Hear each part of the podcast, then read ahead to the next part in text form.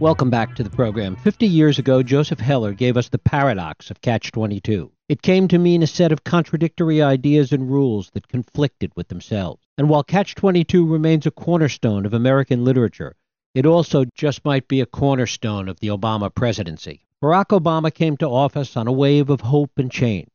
He came to Washington to change it, only to realize that if you want to get stuff done to change Washington, you can't change it. You simply have to work within it. In that paradox, in that catch 22, though, we can perhaps better understand the past six years of the Obama presidency. Chuck Todd, the host of NBC's Meet the Press, has captured the essence of this dilemma in his examination of the first six years of the Obama presidency.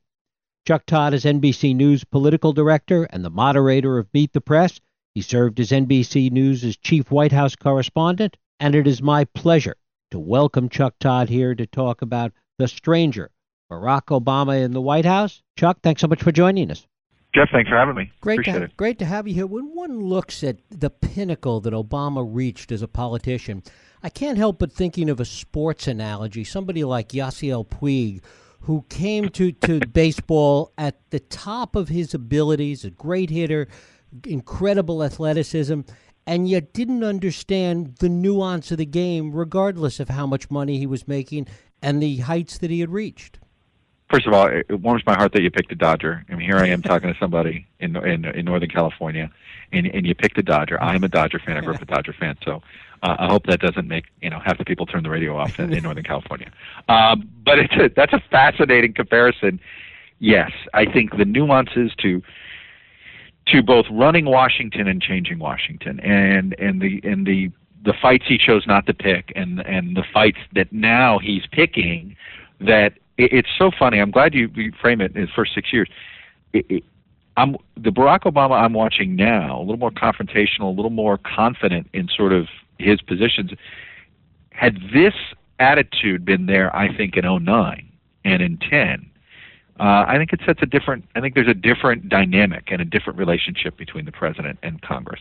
And these problems that he has with Congress are not just with Republicans. They, you, we see it now because Republicans are in control. But this was an also inability to manage the Democrats, uh, and and so that's um, I think in trying to figure out it, it's it's funny. I don't and uh, and I'm I'm sure you hear this too I'll hear from plenty of Obama supporters that sit there and say, I, I just don't understand why why can't he why can't he get this better? Why can't he you know, it's not they don't they don't believe he's failed. They're just disappointed that he hasn't sort of wrapped his arms around this. And so that was my goal with the book to try to explain what you know, why didn't this work as well as so many of his supporters thought it would?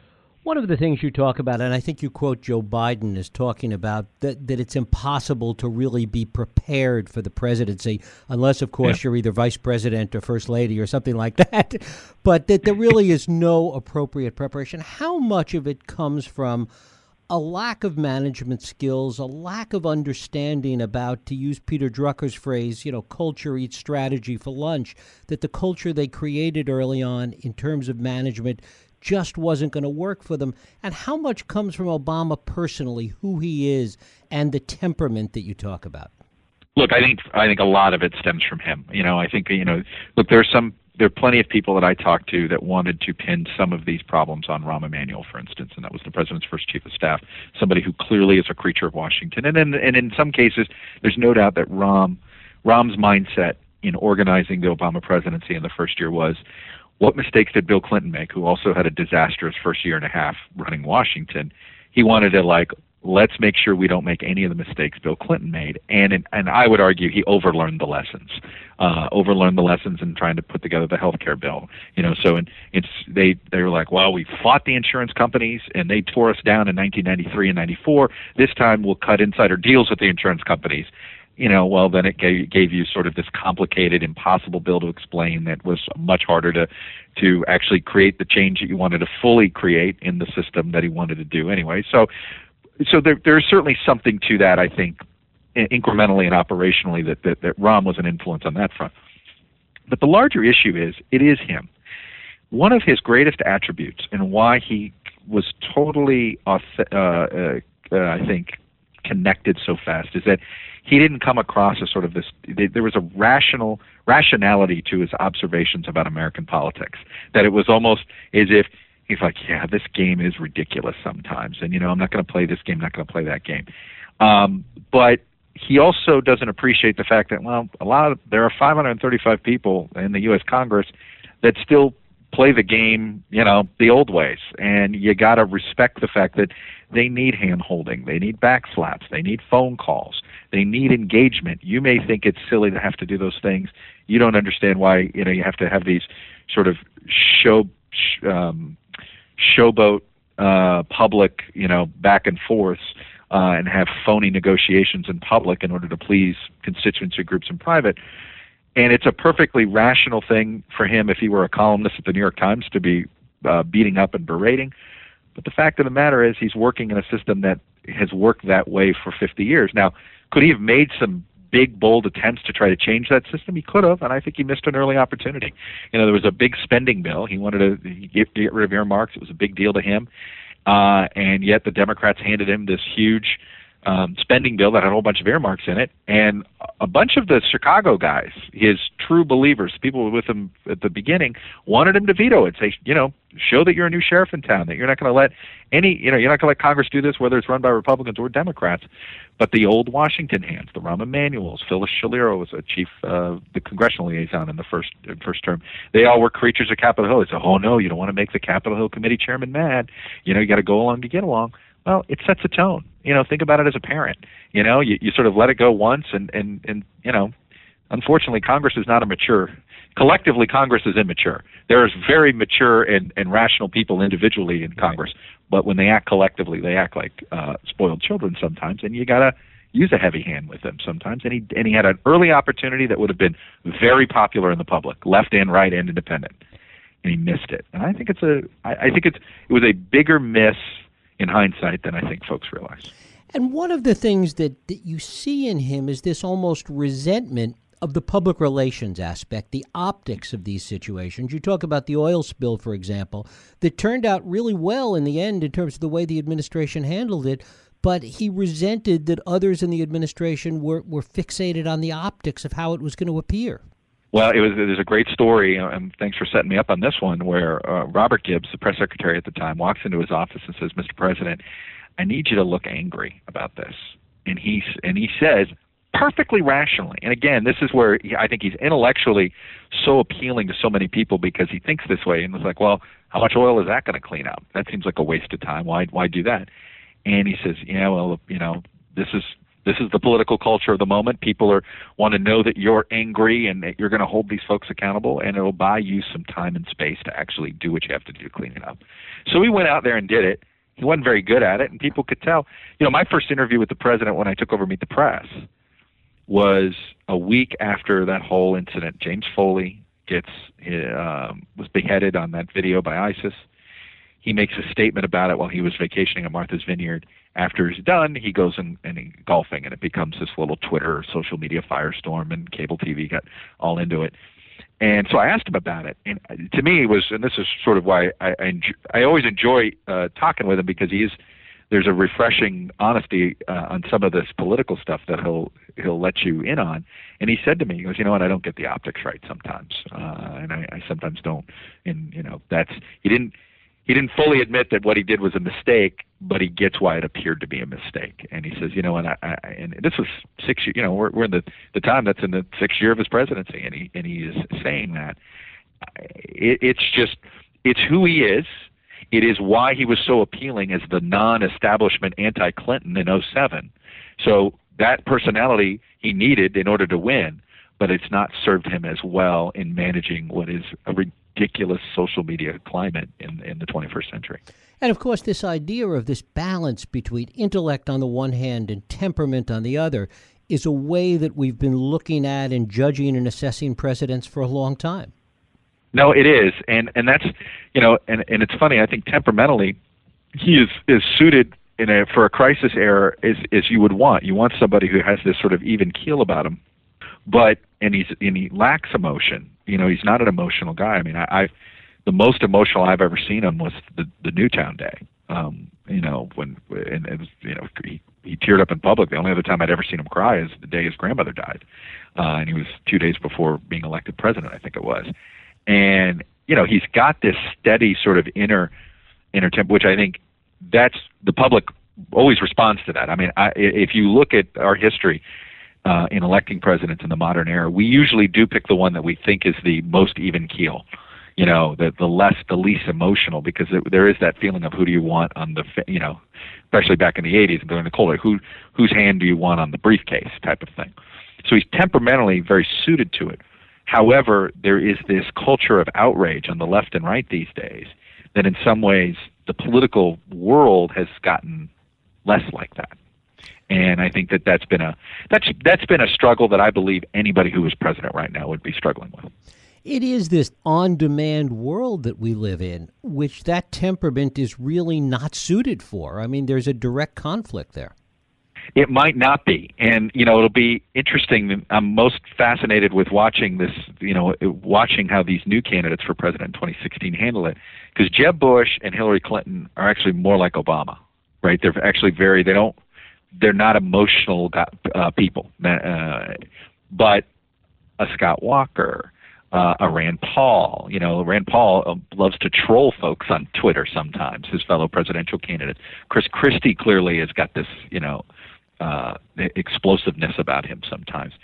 And it'll be interesting to see how the voters respond, particularly in primaries. I think primary voters in general, they, they, you know, we go from. I, I, it's one of my big pet peeves these days is that the, you know, we we go when we when the one side wants to criticize the other you know, Republicans aren't Republicans, they become fascists in 140 characters, and Democrats aren't Democrats, they become communists as far as the right's concerned. And it's like, wait a minute, we fought huge wars around the in Europe to defeat fascism and communism.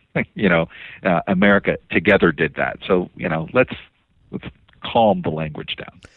What it really shows in some ways is a real disconnect between the culture of politics in the country today and, and exactly the kind of things you're talking about, and the disconnect of that culture from the reality of public policy and the making of public policy in Washington. And the two have never seemed further apart, it seems. Well, it's funny you bring it up as a culture. I, I, that's the t- the biggest change I feel like I've noticed just in my 20 four years now of covering American politics is that um, being red or blue, wearing the red jersey or the blue jersey, or being a progressive or being a conservative, is now something you advertise the way you would advertise your religion. It's a cultural identity, what you just identified. Mm-hmm. You know, it didn't always. It wasn't for most Americans, and I still think that's the case with the vast middle. That your your ideology isn't a part of your cultural identity, but we have it's becoming more and more of that, right? You you look at the way MSNBC and Fox, if you look at how they, in some ways, the other stories they cover that aren't about politics, but they're trying to identify with the what they believe is their viewers' culture, uh, cultural attitudes, whether it's on entertainment, whether it's on you know, and and that's what I wonder. And and once you make politics part of a cultural identity, I actually think then that's why compromise becomes impossible to find because who's going to compromise their identity? Right? It becomes sort of that. It, it becomes harder to compromise in your head because you believe your your your political stance is is is ingrained in part of who you are, and and compromising that is would be just out of the question. You wouldn't compromise your your Catholicism, your your Jewishness, your Islam. You know, you wouldn't feel as if you would ever. It's so that I think is a is a radical change in American politics over the last 20 years. That's been accelerated. I think and and the question is, is it social media made it look like it's more a part of politics than it really is? That's what I think it is. I think we're self-absorbed about it in Washington to a point of that it actually isn't where the rest of America is. But it does become part of the campaign dynamic in a way. I mean, I remember in the last campaign, and I think I had a conversation with your colleague Chris Matthews about this, looking at Starbucks America versus Dunkin' Donuts America. No, and I, you know, I did one. I think I did Chick Fil A versus Starbucks. You could, you could, you can go through these Whole Foods versus um, Walmart sometimes. Although you know now Whole Foods are moving into extra. You know, I, I think the issue is, you know, when I uh, look, I grew up in a, I grew up with two parents who canceled each other's vote. My both my parents, their parents canceled each other's votes. Meaning, you know, today it, seems as if you wouldn't see that. Democrats and Republicans don't live next door to each other. There's this self sort that's taken place, right? And so if you live in a close in suburb or, or an urban America, you think one thing on sort of the, the cultural issues that are political touchstones. You live out in ex-urban America or rural America, it's another mindset. And and you know there there aren't a lot of rural Democrats, there are not a lot of urban Republicans. And when you don't have that, then then really all of a sudden we, you know, to borrow a phrase that from a person that nobody quotes anymore, John Edwards, it is two Americas. We live in, I mean, and we saw it in 2012, right? You had mm-hmm. Republican America reelected a House, a Republican House of Representatives. Democratic America reelected a Democratic president of the United States. One of the impacts of all of this is that it really affects public policy. It affects the things that you write about that Obama has had to try and weave his way through. I want to talk a little bit about something that's been written a lot about Obama and, and how true you think it is this idea of leading from behind. Is that true, do you think? And what does it mean? Well, I think what he means it's a this was on his foreign policy, and this came up during the Libya uh, situation, where there is this mindset, um, and it and it and there's a, a part of the president's national security team, and the president doesn't disagree with this that you know, when it comes to getting involved in some of these Middle Eastern countries, it can't look like America is the one in front because that creates a divisive atmosphere for the local population and it can be divisive in Middle East in other Middle Eastern countries.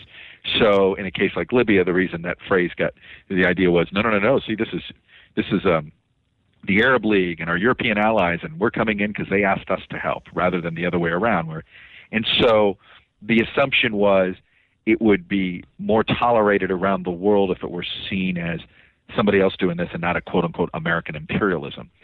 Now, of course, the problem when with that where the phrase became famous during Libya is is that Libya the, the Libya Libya was a failure.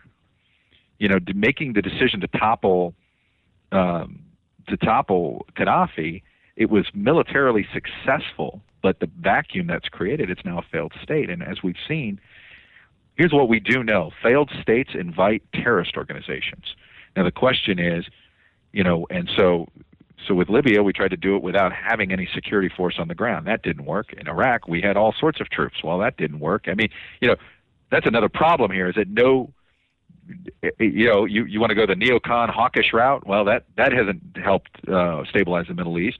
You try to do with this, you know, unified, you know, but, but sort of hands off style of leadership with the, the Libya. Well, that didn't work. Then there's Syria, where we're sort of just trying to contain the problem, and and that doesn't feel like it's working. Although there are some that argue that actually, you know, you, you, the terrorists the, the terrorists are over there; they're not coming over here. But uh, I think this is, I think it's just managing the Middle East has, has been uh, a big struggle, and and obviously the Arab Spring was a big. Um, I would say a big miss, swing and a miss for this administration. But at the time, I don't know if, how many of those decisions they would have done differently given the circumstances in the moment. One of the things that's so interesting that relates to all of that we've been talking about is that in the foreign policy area, where you would think that this sense of temperament, this ability to act in many cases without having to deal with the institutions of Washington and Congress, that it would have been the ideal place for Obama to act. And yet, as we look at the record after six years, the economy is doing great healthcare seems to be taking hold one way or another. A lot of the domestic initiatives that have been so fraught with all this cultural upheaval we've been talking about, they're mm-hmm. doing all right. And the foreign policy area, arguably, the world is a far less stable place than when he came into office. That's right. And the question is: Is it far less stable? Would it have been far less stable no matter who was president? Um, is Iraq the the single disruptive force here that that the Middle East is still sort of resorting itself out from? Uh, is this inevitable because of the of social media and there wasn't and and and strong you know strong men or dictators just can't have the same hold that they have anymore i mean i think there's a i think this is one of those we'll answer this question in 50 years but as far as the president's ability i think that you know some of this is is i feel as if the the the adversaries in this relationship, whether it's whether it's Putin or even an ally, sort of a a frenemy like Netanyahu, right? You know, right. Israel's a friend, but Netanyahu is a sort of not more like a political adversary for the president. They're just they know how to. They're more effective with their own propaganda, and they they've sort of spun up uh, our sort of new media culture in ways that I think if they've almost used some of the domestic media tools against the president and made it, I think, that much harder and and and have sort of uh, cut into his ability to to where where foreign policy used to be something you could manage from a you know you could manage sort of under the radar and it's just impossible to manage under the radar anymore. It's interesting because a lot of what's happened is that in particularly in foreign policy that optics have become even more important that we look at the way people like Putin and even other governments in the Middle East operate and the difference between what they say publicly and what they say privately is so different that the optics become even more important. Well, one thing I've you know, it's sort of it's sort of um, I, this is where I apply the Tip O'Neill lesson, uh, and probably the greatest lesson I've learned in covering international politics, covering the president, which is, boy, while American politics, I, I joke, is all politics is national now. It doesn't matter, you know, you have like city councils, you know, or races are being decided over Obamacare sometimes and things like that. In foreign policy, all politics really is local what you're describing, that they're sort of, you know, Netanyahu is doing what he's doing. Why is he coming over here for a speech to, to give a speech on Iran? Is he doing it because he's really concerned about American uh, about, about the negotiations, or is it because he's got an election that he's worried about, and the only way his party wins is when there's secure insecurity in Israel, um, and so, you know, that's a case where his public stance is all about his local politics. Putin, same thing. He's got a crumbling economy, but he needs to tap into Russian nationalism. So there's no, there he can't. You know, this is where the optics trump what might be a more rational decision because it would ruin his politics at home. And I think that that's been, that's a big change. You know, it was. It, I had Jim Baker on the show, former Secretary of State, mm-hmm. you know, about three or four months ago, and he admitted to me off camera, he goes, man, it was a lot easier in the 80s and 90s because you could do a lot of these deals without anybody knowing about it. But even when you do a deal with a Saudi Arabia, you know, people find out about it. And, and the more public this stuff becomes, the harder it is to do some diplomacy. It's interesting. There's there's so much talk about drones. In many ways, drones are almost the metaphor for all of this. They fly over everything at thirty thousand feet. They can see everything. They don't engage too much, and there's often a lot of collateral damage. I tell you, you know, I don't want to get down go down the rabbit hole of drones. I think drones is a Pandora's box. I think this is forget nuclear proliferation. I, I you know, the the the fact that we have that America has essentially approved of using drones as as part of the um, as a as a uh, as a means of of exercising military power. I think it's something we're going to regret in 20 years, uh, and it is it is it is a policy that I understand why it's appealing to American policymakers, particularly post Iraq, because oh my God, this is a way to conduct, you know, some tough military uh, missions without risking American lives, and that for, first and foremost that that matters a lot in American public opinion. But how are we going to feel when some, you know, I, should should we be more concerned if Iran acquires a lot of drone technology more so than because they'll actually use the drone technology, nuclear technology? They, I think we think that you know that's a that's an end of civilization type of decision. I think most people believe that, everybody will uh, act rationally for mankind at some point. The drone stuff, boy, that that could be something that we just fully regret in 20 years because we've opened that Pandora's box.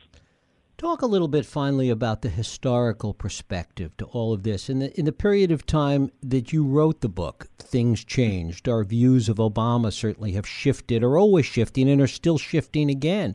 Talk about it from, from that perspective and, and how you think it might look 10, 20, 30 years from now. Look, I think there's four giant pieces of the president's legacy that will be discussed in any book written about him for the next hundred years. All right. Number one, of course, is he's America's first non-white male president. Okay, America's first black president. That in itself, that's and and how that. Um, it, it, I think the the among the shifts that it did is it engaged minority America in, Amer- in the American political system in a way that, while there have always been a lot of activist groups, African American activist groups, Hispanic activist groups, there was there's been a lot of skepticism among among you know your average African American voter, your average Hispanic voter who just believed the system the system was ne- was never going to fully reward a black candidate or, or a Hispanic candidate. That's not the case anymore, and you see just a different. We're getting a whole new generation. So, you know, Obama is going to bring about, I think, just a a uh, a bunch of is going to diversify the American political uh, landscape in, in, for decades to come, and, and it's open doors. And so that's that's like that's big. You know, in hindsight, the economic, the getting out of the economic recession over time is going to continue, I think, to be a positive legacy for him uh, as people sort of look back and economists look back at, at how just bad it really was. We don't sometimes we forget how bad it was. Uh, healthcare, how it survives, is going to be, I think, a, a giant piece of his legacy. And then what you brought up with foreign policy. I mean, I think this is going to be, you know, the the backseat driving of his foreign policy decisions are going to be what I think most of the long-term potential critical books that are written about the Obama presidency will start from there.